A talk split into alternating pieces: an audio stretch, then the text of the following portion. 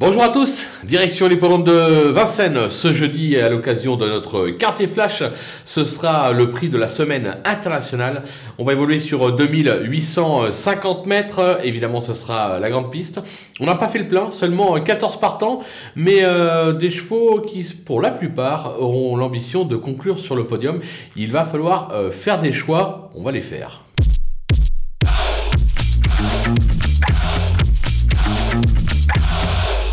On attaque avec nos bases.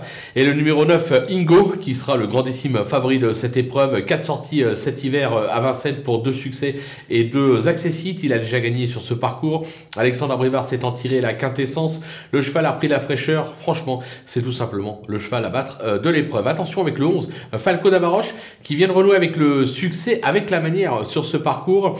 De nouveau pieds nus, de nouveau associé à Eric Raffin. Il peut tout simplement doubler la mise. Le numéro 12, Fallet Buissonnet, qui vient de refaire parler de lui euh, récent deuxième de Falco Davaroche, justement. JMB a été appelé aux commandes. Pieds nus, euh, sa place est sur euh, le podium, voire pourquoi pas mieux avec la victoire. Les opposants avec le numéro 13, Fantasia de Ligny, elle n'a jamais connu la défaite sur ce parcours en 4 tentatives, dont 2 dans des quintés plus.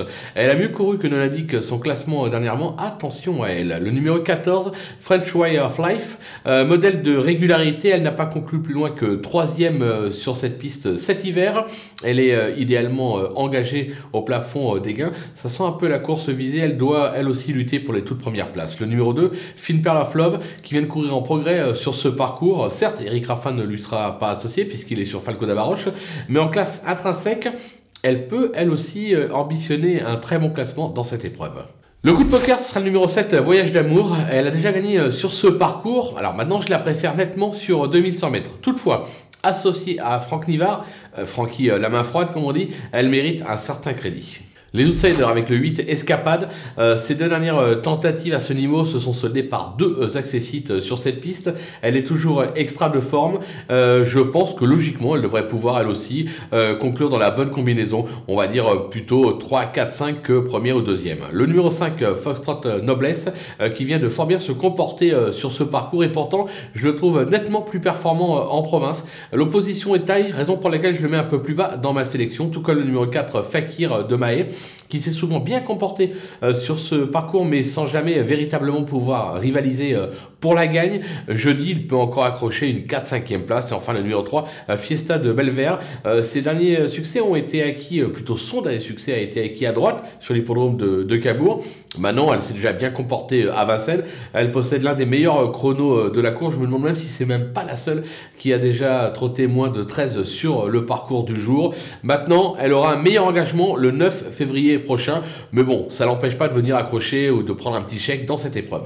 Les délaissés, bah, faut faire des choix hein, avec l'As Onasnuga euh, qui vient de bien se comporter sur la grande piste dans un bon lot, euh, mais qui reste plus un spécialiste des anneaux euh, suédois. Björn Goop est pas super super confiant, raison pour laquelle je tente l'impasse sur ses chances. Le numéro 6, Everest Vedake, sa forme est sûre, mais il est surtout à son affaire sur les pistes plates, notamment celle de Volvega.